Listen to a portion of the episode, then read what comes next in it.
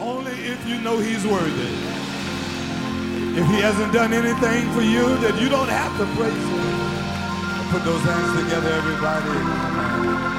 God bless you. As we remain standing, the reading of God's holy word, the series of messages once again is entitled, This is Us.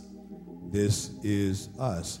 This is the third of four messages that is in this series. The text is the scripture text we've read throughout this series, and it is Second Corinthians chapter 4, verses 7 through verse 9, and we have chosen the New International Version as the translation, the NIV translation. Second Corinthians chapter 4, verses 7 through verse 9.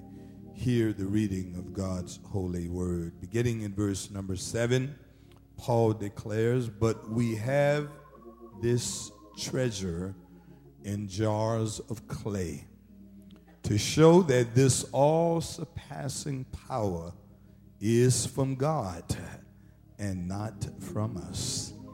I need to say that again. It is from God and not from us. We are hard pressed on every side, but not crushed, perplexed, but not in despair. And here's where today's message is found, verse number nine persecuted, but not abandoned, struck down, but not destroyed. Amen. Amen. Mm. Amen. This is the third message in this series. It is lifted directly from the text. Look over at someone that is standing next to you and encourage them with these words. Look at them and say, persecuted, but not abandoned. Now, just before you sit down, turn around and say, I'm still here. Amen. You all may be seated in the presence of the Lord. Sometimes the best testimony is, I'm still here.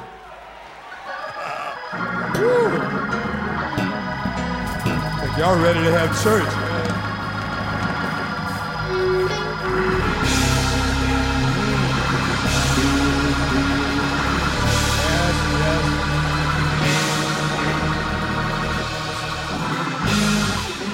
Listen, listen. This, this series of messages that we have been sharing with you for the last several weeks was inspired by a very popular television show that aired on NBC for the last three years. It has just concluded its third series. An award winning show. Um, that followed the lives of three siblings and their parents. This very unique and special family, because one of the siblings is an African American male that was adopted from birth at the same time the other two siblings were born. So they left the hospital together born on the same day as a unique family. What I like about this series is that it follows each member of the family as each of them go through their personal ups and downs, as they enjoy their successes, and as they mourn their failures, as they celebrate their achievements and as they are disappointed with uh, their letdowns and the things that do not go right in their lives. I said to the congregation, uh, the thing that perhaps touches me the most is the title of the show. It could have been, This is you. could have been, This is me. But what I like about it, Deacon Smith, is that it assumes that you are not the only one who have to go through something. That all of us go through ups and downs and celebrations and disappointments. All of us have our triumphs and our failures. We all have good days and some days that are not so good. The truth of the matter is, all of us have enough drama in our own lives, in our own family, that we can all declare together this is us. I said to the church at the early morning service, it, it, it suggests to us that none of us have any reason to be judgmental of anyone, regardless of what they go through. Because your problem may not be theirs, but you do have some issues. Amen. I've never met anyone yet who's not had to go through something. It, it suggests to us that because you did not do that does not mean you should judge others as they go through it. Doesn't mean that everything they did should be condoned, but it means that we at least empathize with people because we too are human. We too are made of, as Paul says, earthen or jars of clay, earthen vessels. Uh, in the first two messages of this series, we talked about those emotional struggles that we, particularly those who are people of faith, often experience. Now, there isn't anyone sitting here today who could say you haven't had your emotional struggles. We all have those. Oftentimes, because they are internal, people don't always get to see what we're going through. Amen. And when we come out of it, we often don't look like what we've been through. Now, I just want to make sure I'm in the right place. How many of you have ever had to go to church with the praise on the outside, crying in the inside? How many of you ever had to press your way to work day after day with a good face on the outside, but struggling in the inside. Look at somebody and say, This is us. And see, we all have been there. And in the first two messages, we, we spoke of those internal struggles, such as being hard pressed. Paul says, on every side uh, we suggest to you that the Greek terminology for hard pressed is where we get the word squeeze. I don't know about you, but there have been times in my life, my dear friend Senator Scott, where I felt squeezed. A- a- am I the only one? How many of you just, some days you wake up and you just feel like squeeze? I've, got more bills than money and situation breaks out all over the place and, and, and, and when you put out one fire there's another and, and there's always something going wrong and all, always a challenge. And if you're raising a family with children you know how it is to be squeezed. And sometimes i know thank god i'm, I'm past that stage. Well at least i ought to be but i got grands now that, that, that, that when the phone rings, sometimes you said, Oh Lord, what, what is it now? But thanks be to God, we were not crushed. Uh, hard pressed, squeezed, but not crushed. And then Paul talks about another one of those internal struggles. We spoke of it last week in that message. Paul says, perplexed we all have been to a point of uncertainty in our life, a point where we wondered what God is up to. We all have had to stretch our heads over what God was up to. I, I, I must confess, I said it to the church this morning, I said again, that there have been times in my life that I have been downright angry at God. Now, maybe it's just me. Uh, but there have been times in which I've prayed so hard and I, I, I did not understand what God was up to. I just didn't understand it. I, I've been to too many funerals of folk that I thought were too good to die so soon. I was at one Monday of a 20 year old a young girl who more than half of her life battled cancer. And I saw her friends give a emotional testimony at that funeral, tears streaming down their face about how she kept the faith. We have one today at two o'clock, faithful man of God who prayed for deliverance. I don't always understand what God is up to. And quite honestly, there are times in which God leaves me feeling perplexed.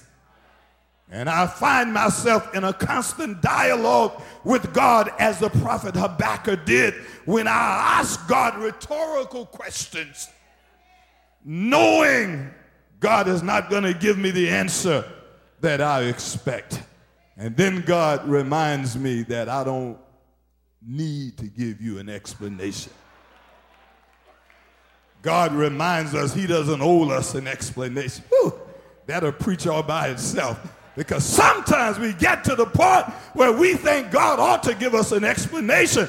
And God said, Well, let me remind you who wakes you up every morning. And if it had not been for my breath in your body, you would not be here. So even when I don't understand God, I am not in despair. I've learned how to praise God perplexed. Am I the only one? I've learned how to trust him even when I can't trace him. So God reminded us that we all have been there. And so, as we look at today's message, we would like to, to discuss how the enemy often tries to use persecution mm, as a weapon to discourage and destroy those who are trying their best to live godly. It just seems like godly people catches it all the time. Try, I'm not bothering anybody. You just go to work. You, you, you, you, do, you do what you do. You pray to God, and there seem to be demons everywhere you turn persecution. It just seems like uh, the more you pray, the harder it gets. Ah, and what God reminded me of is that since the creation of mankind, the enemy has attempted to use persecution as a means to discourage and destroy the people of God. In other words, help me preach this and look at somebody and say, This is not new. Tell them there is nothing new under the sun. So God, God reminded me of, of, of at least three Old Testament examples. The first that comes to mind was what is known as the Egypt experience. Egypt experience 430 years. The people of God were in bondage in Egypt, making, making bricks without straw, the, the whip of the taskmaster on their backs, suffering under the hands of a vile and, and, and an evil enemy. The Egypt experience was not pleasant, but God said it was necessary. In fact, I needed the descendants of Jacob to be in Egypt so that I can grow their numbers and so that I can bless them. And oftentimes, that which is the most difficult is a part of God's master plan just to make us better.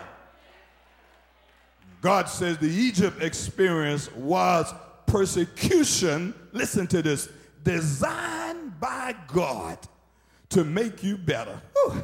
And then there was the wilderness experience. The Egypt experience was 430 years in Egypt. The wilderness experience was 40 years in the wilderness after Egypt. Now, you would think that God would have said, since you've been in Egypt for 430 years, you don't have to wait 40 more in order to get to the promised land. But in fact, it wasn't God that did it.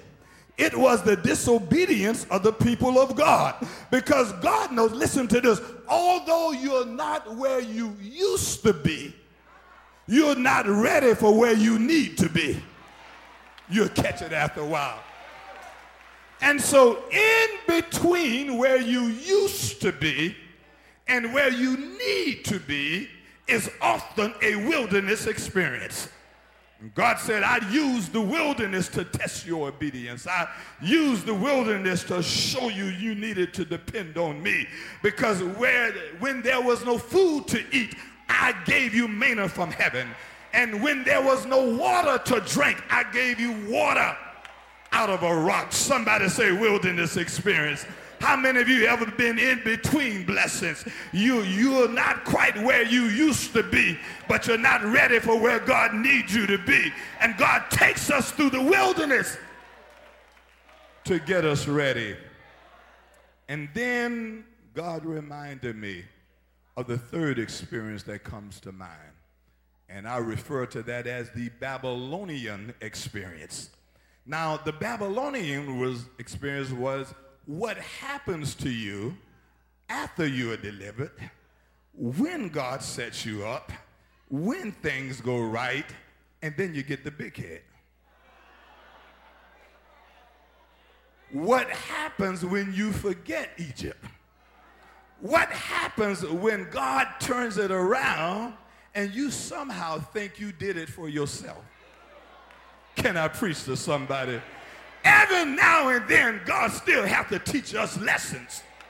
That, that, that it was me who made it for you. God puts it this way through, through the anointing of Moses. I'll give you houses you did not build, vineyards you did not plant. I gave you cities you did not have to build up. In fact, I gave you other people's territory and all you had to do is praise me. But you know how we are. Sometimes some folk can't stand to be blessed. So uh, some, some folk get a little blessing and it goes to their head and they start praising themselves as if they are responsible for all the good things that have happened in their life. Then God sends the Babylonians that will destroy what you have built that will, will go through the land and devastate the land and, and, and take under captivity your children and your children's children. And God kept them in captivity for 70 years in Babylon. They were so depressed, Pastor Bradley, that they could not even praise God. Psalms 137 says, How can we sing God's song in a strange land? They forgot the God of their deliverance. Can I preach to somebody? When God brings you out, don't you get so cute with your Louis and your Gucci and all of that other stuff. Don't get so cute. Now you can pay other folk to clip your fingernails and you can pay other folk to paint your toenails and, and now you think you've arrived but you need to remember how it was on the other side of the track when we lived in Taylor's Arthur Towns and Gadsden and down there in deep country land where some of you didn't have much to lean on but you had God's everlasting hand. I just need to see a handful of folk that know God has been good to me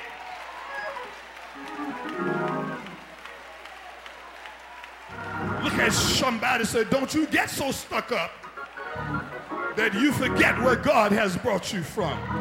Woo. 70 years in Babylon. So God reminds us through those three experiences that each of these experiences, the people of God survived the experience. You need to catch that. And then, in fact, at times, God even allowed them, listen to this, to thrive during the experience.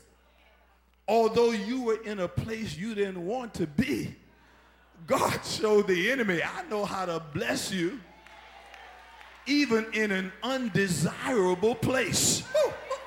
Who am I preaching to? Because some of you are on a job right now you don't want to be on, but somehow God keeps blessing you. Some of you are in a situation you don't want to be in, but somehow God keeps blessing you. And folk look at you and say, How come you have that? And the only thing you could say is, But God. Are there any witnesses? Is there anybody that just has a but God shout? I, I, I don't know how it happened. I, I don't know why God chose to bless me. I don't know. God could have used anybody, but God chose me. I don't know why God did this, but God.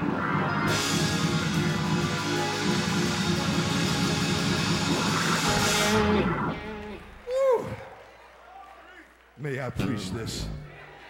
Trying to get through it quickly because we've got a funeral to get to, but I need to preach this.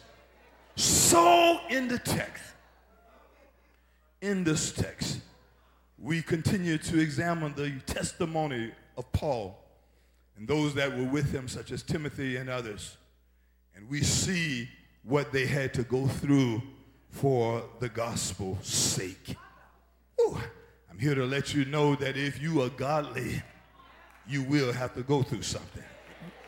The only reason the devil doesn't bother you is because he already has you. Can I preach to somebody? The, the, the, the, only reason he doesn't bother you is because he already has you.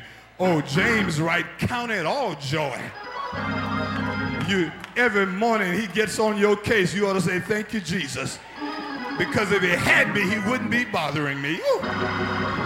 It all joy. So, Paul, in this wonderful text to the Corinthians, Paul talks about those internal struggles in verse number eight that we referred to earlier.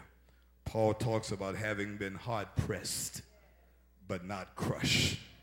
He talks about them having been perplexed, but not in despair.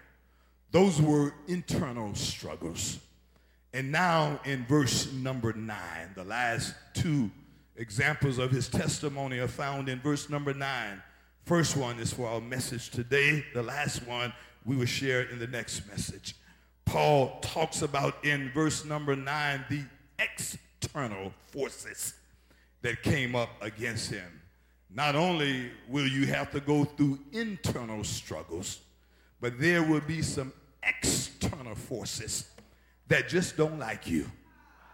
Can I just keep it real? I, I, I, don't care what you do. There, there are some folk that just don't like you. Scott, you and I talk about it all the time. You, you can do your best and you wonder, you scratch your head going, what have I done that folk want to persecute me so? And there, there are just some haters out there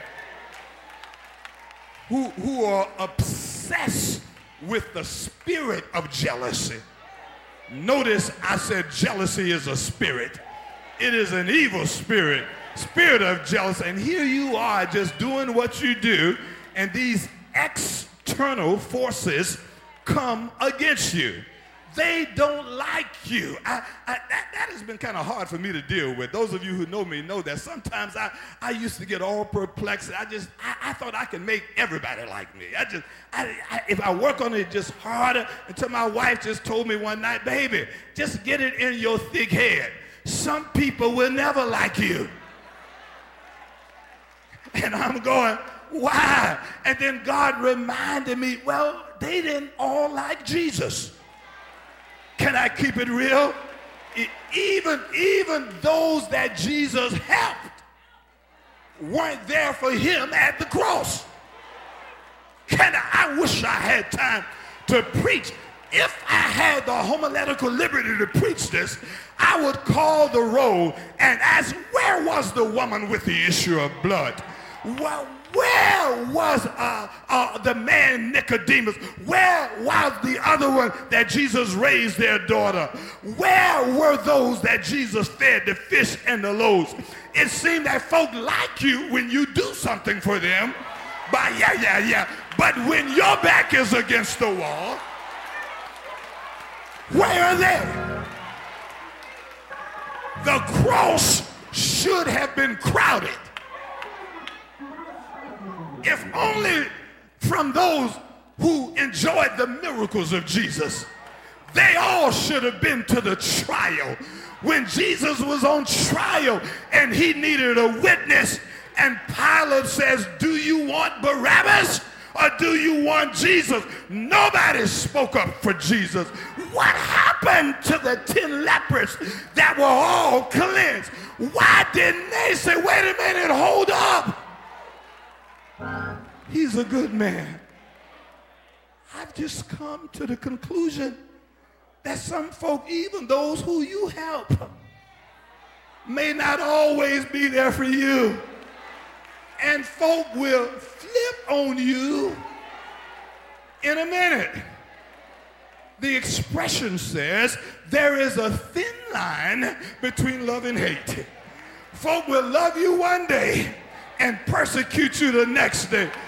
David puts it this way I was wounded in the house of a friend. Now, don't fool me now, but is there anybody in here ever been hurt by somebody you thought was your friend?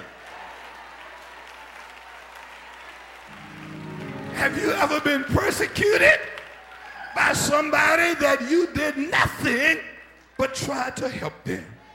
So, Paul, in, in, in verse number nine, let me get through this. Paul speaks of how they were often persecuted simply because of the preaching of the gospel.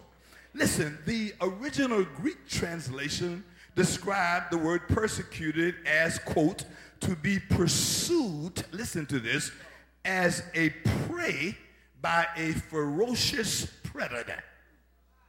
Paul said, I'm not just talking about somebody rolling their eyes at you.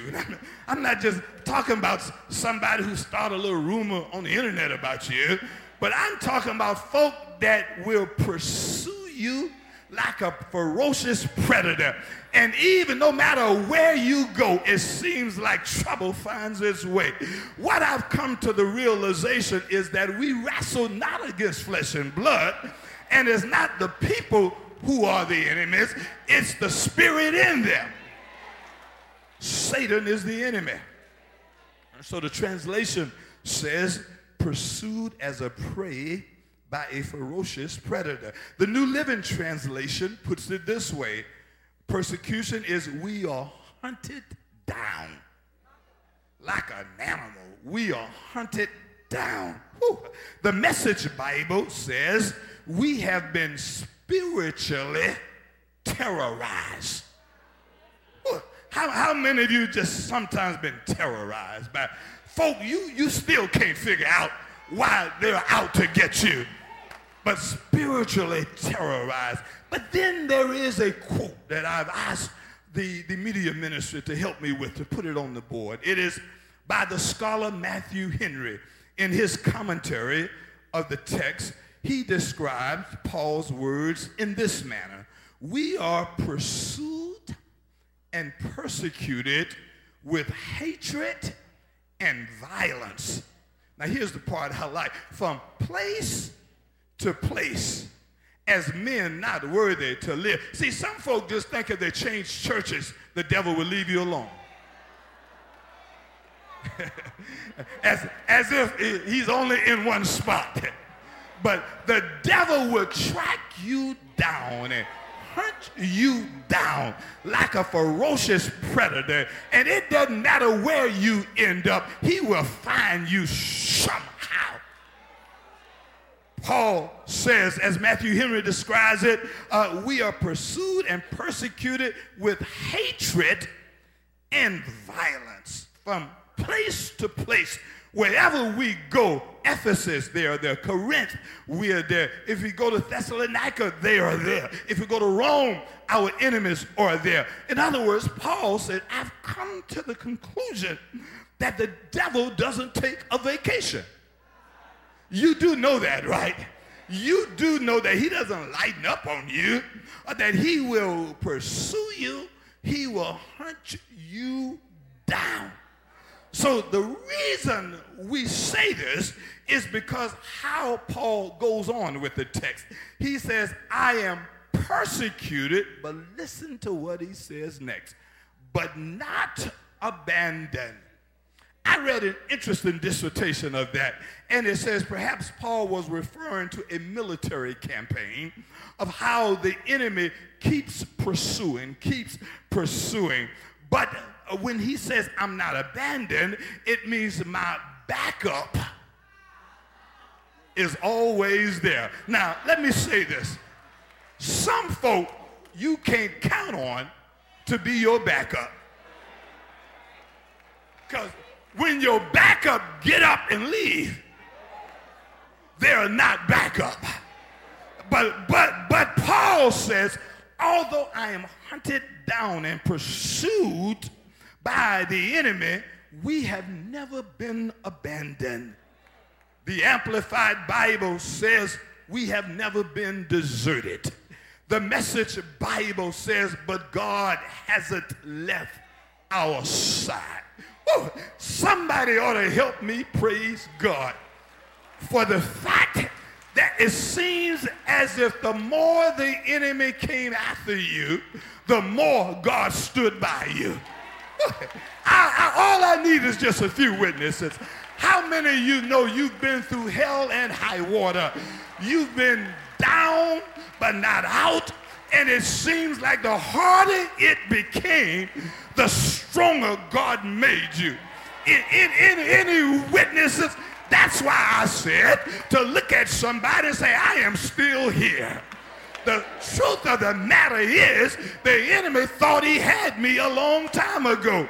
Joseph testified to his brothers that what you meant for evil, God meant it for my good.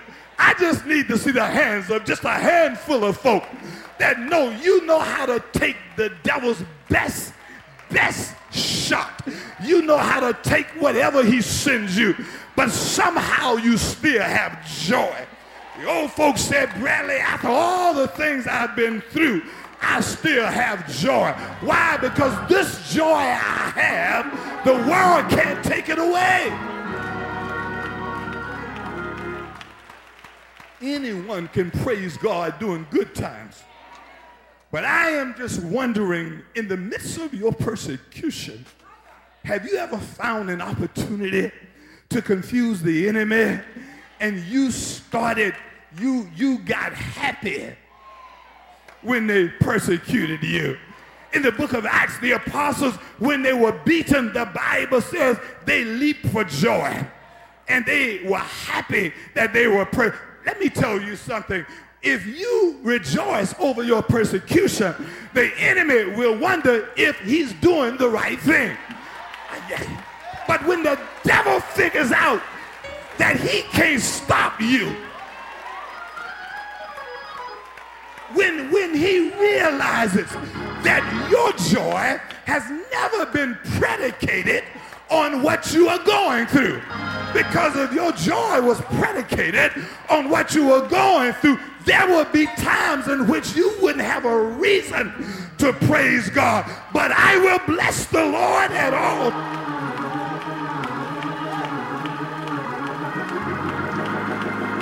Look at somebody and say, I've got a reason to praise God. Don't, don't, don't you judge me by how I look. Uh, but I, have got a reason to praise God behind this suit, behind all of that makeup you got on, behind that great looking outfit you have on. Uh, there's a struggle behind there. But the good news is that God has never abandoned you. God has never deserted you. Even in the midst of everything you were going through, God was still good all the time. And all the time, God is good. You've got 10 seconds to give him your best praise.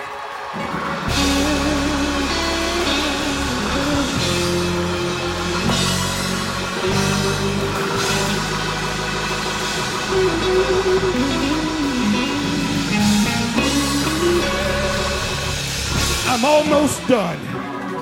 But the fact of the matter is that the persecution the enemy thought would destroy you actually somehow made you stronger, wiser, better.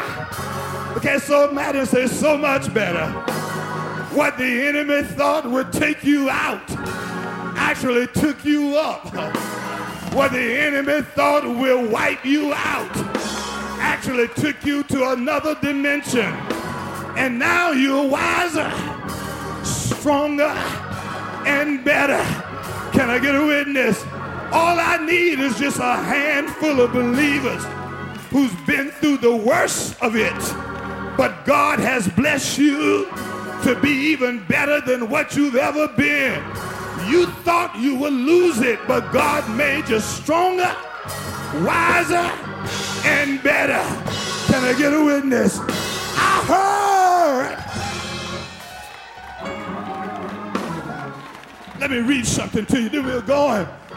Go to James, the first chapter. I reference it, but go to the first chapter, verses 2 to verse 4. The New Living Translation upstairs, if you can follow me. Ah, stand to your feet, everybody. We're almost done. But I just want to leave this word in your spirit. Mm, James 1, that's right. Look at what it said. Now, I need you to help me.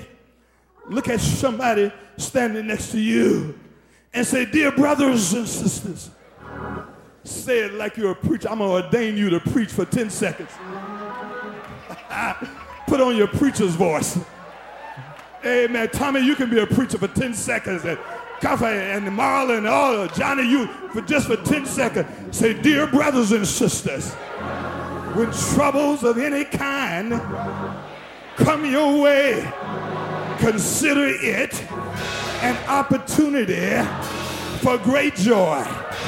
For you know that when your faith is tested, your endurance has a chance to grow.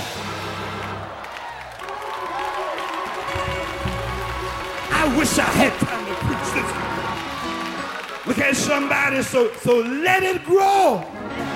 For when your endurance is fully developed, you will be perfect and complete, needing nothing. Ah, yeah, yeah, yeah.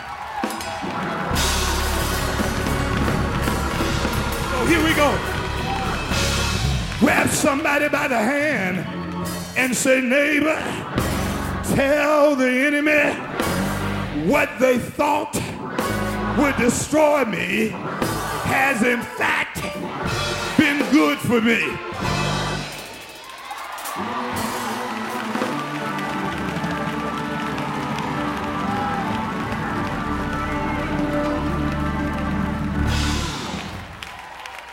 I've got two words for the enemy.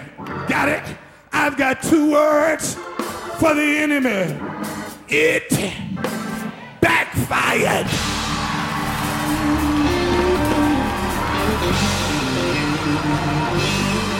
Give your neighbor a high five. Say, tell the devil it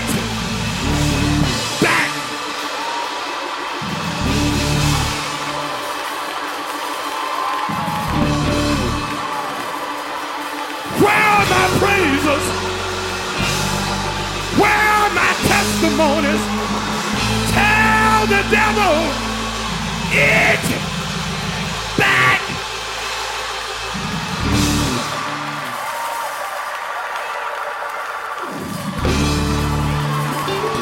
Do we have time to give God a 30 second dance? You got 30 seconds to give God a praise for everything that backfired.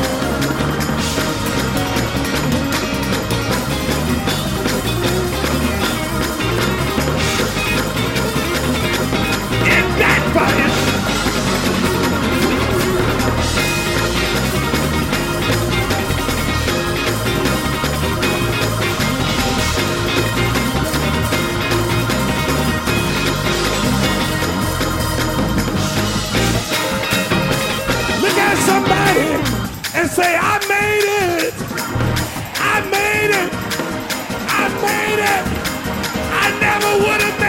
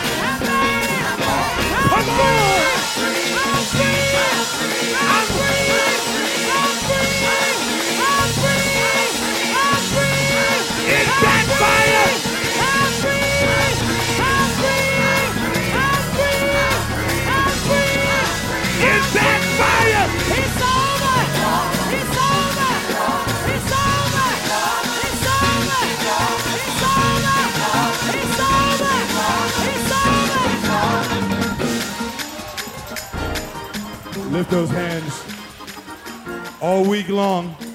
Put that word back on the screen. All week long. When you go to work tomorrow, just say, it backfired. Woo! When you go home tonight, it backfired. You thought you can have my family, but they all are going to be saved.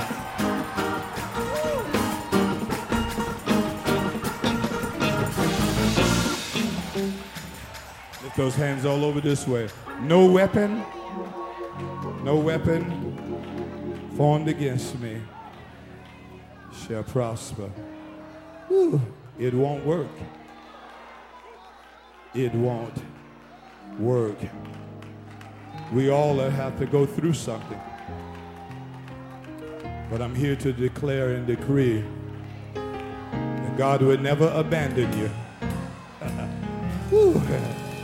No matter what the enemy throws your way, no matter what the enemy brings your way, God will always be right there. Come on by your side. Come, let us pray for you. Come on, man. somebody needs prayer right now. Someone in your family needs prayer, and they're not even here. Come intercede for someone who could not be here.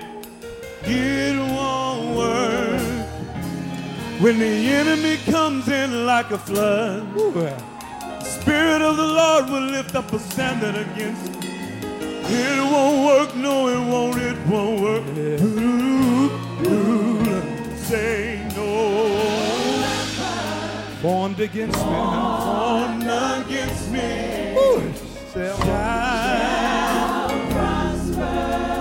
It won't, It it won't.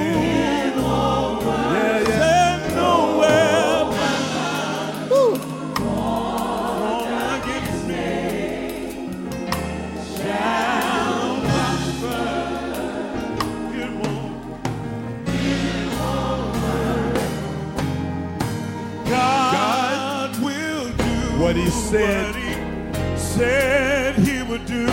He was not a man that he should lie. Lift those hands. He will come through, say, God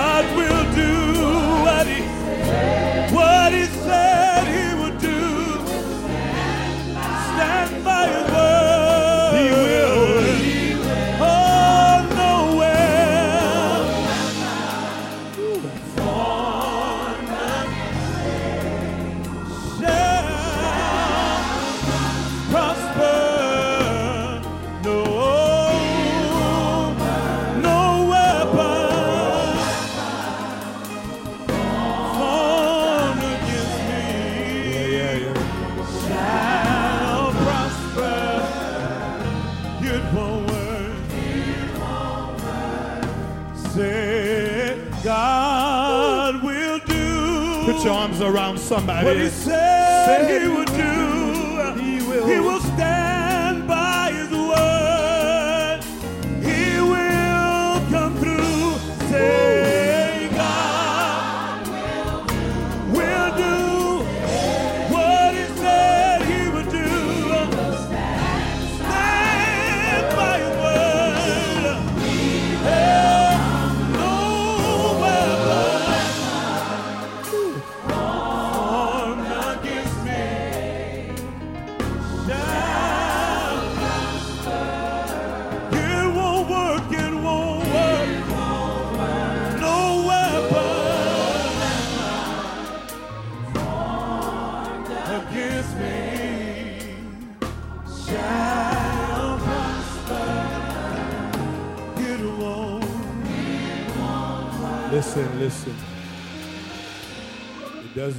say that the weapon will not be formed. It says when it is formed, it will not work. it wasn't that Paul was not persecuted, but the persecution didn't work. Whew. It's not that we want to ever have to go through anything. It is that what we go through will not work. It will backfire. It will make you stronger and wiser, better than what you've ever been before. Because God is on your side. And here's the challenge for all of us. Where do you stand with your relationship with God? Each one of these examples, Paul was an example of a godly, faithful man, not perfect. None of us are perfect. Joseph was a godly, faithful man. He certainly wasn't perfect. And if you want to, to be able to withstand the persecution, you have to have a relationship with God. And he appreciates the fact that you're in church. So many of you on a Sunday morning. But coming to church is not a relationship. Just like you coming over to my house doesn't make you a member of my family. Amen. A relationship comes together. The question is, where do you stand with the Lord?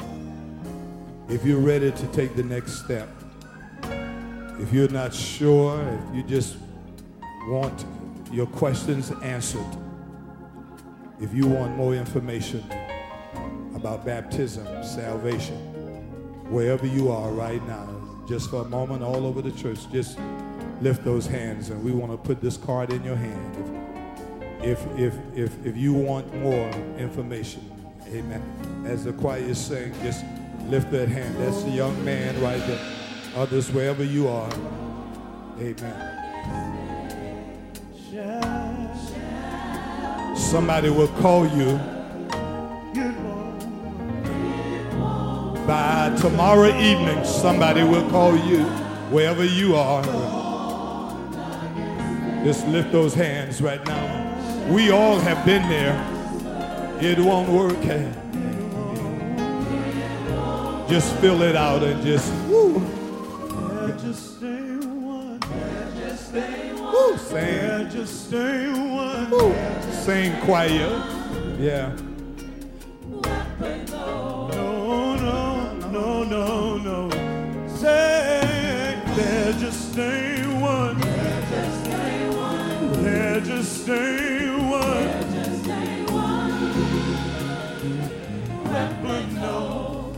Listen, if you've made up your mind and you want to do it today, you don't want to go home without making that commitment, you can stand at this altar after this prayer.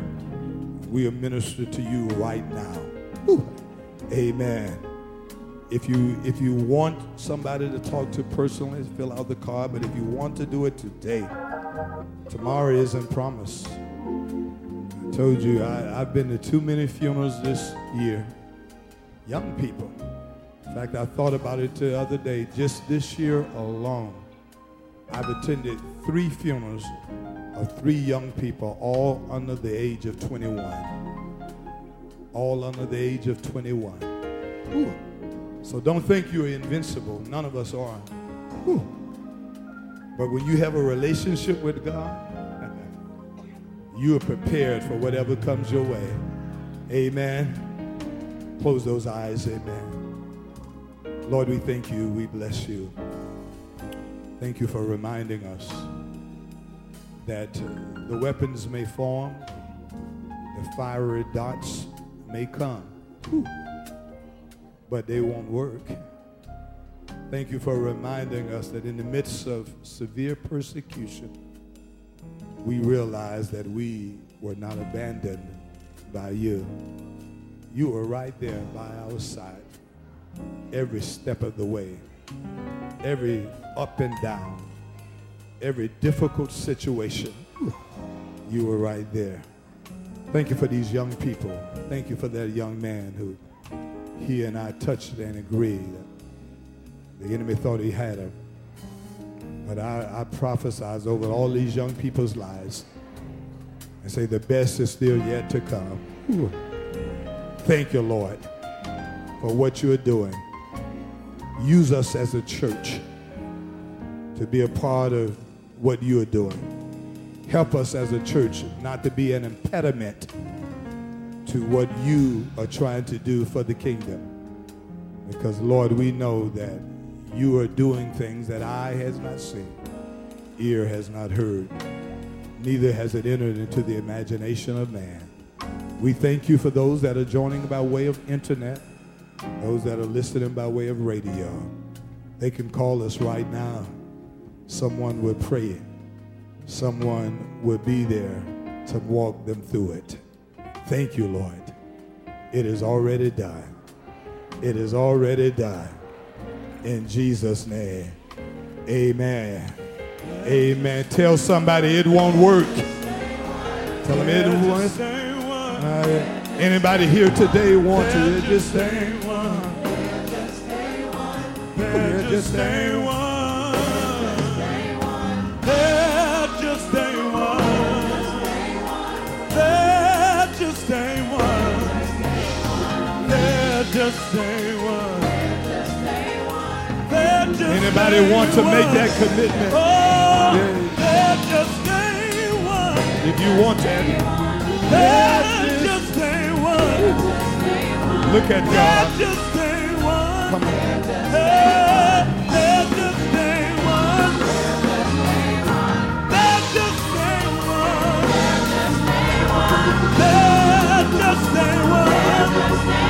Look at God. These are young men. Amen. God bless you. Amen. We'll There's take them. Amen. We'll take them.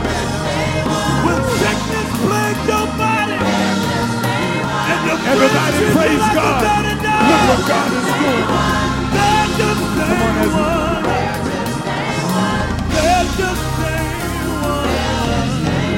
Listen, listen.